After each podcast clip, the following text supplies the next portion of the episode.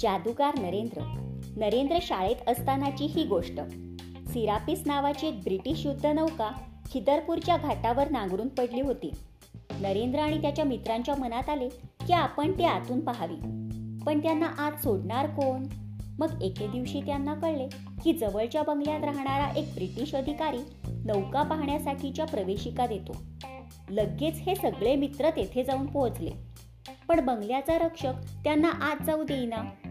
सगळी मुले त्याच्या भोवती गोळा होऊन त्याच्याशी हुज्जत घालू लागली. पण तो काही कोणास दाद लागू देईना.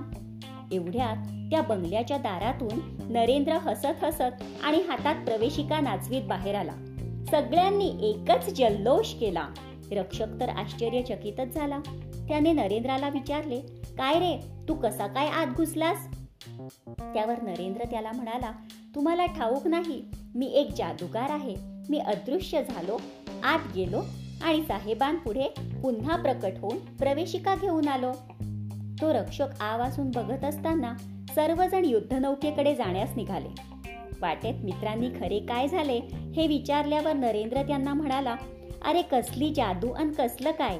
तुम्ही त्याच्याशी हुज्जत घालत होता ना तेव्हा माझ्या लक्षात आलं की त्या बंगल्याला मागच्या बाजूलाही एक दार आहे म्हणून. मग मी गुपचूप मागे जाऊन त्या दारानं साहेबांकडे गेलो. आणि आणल्या प्रवेशिका?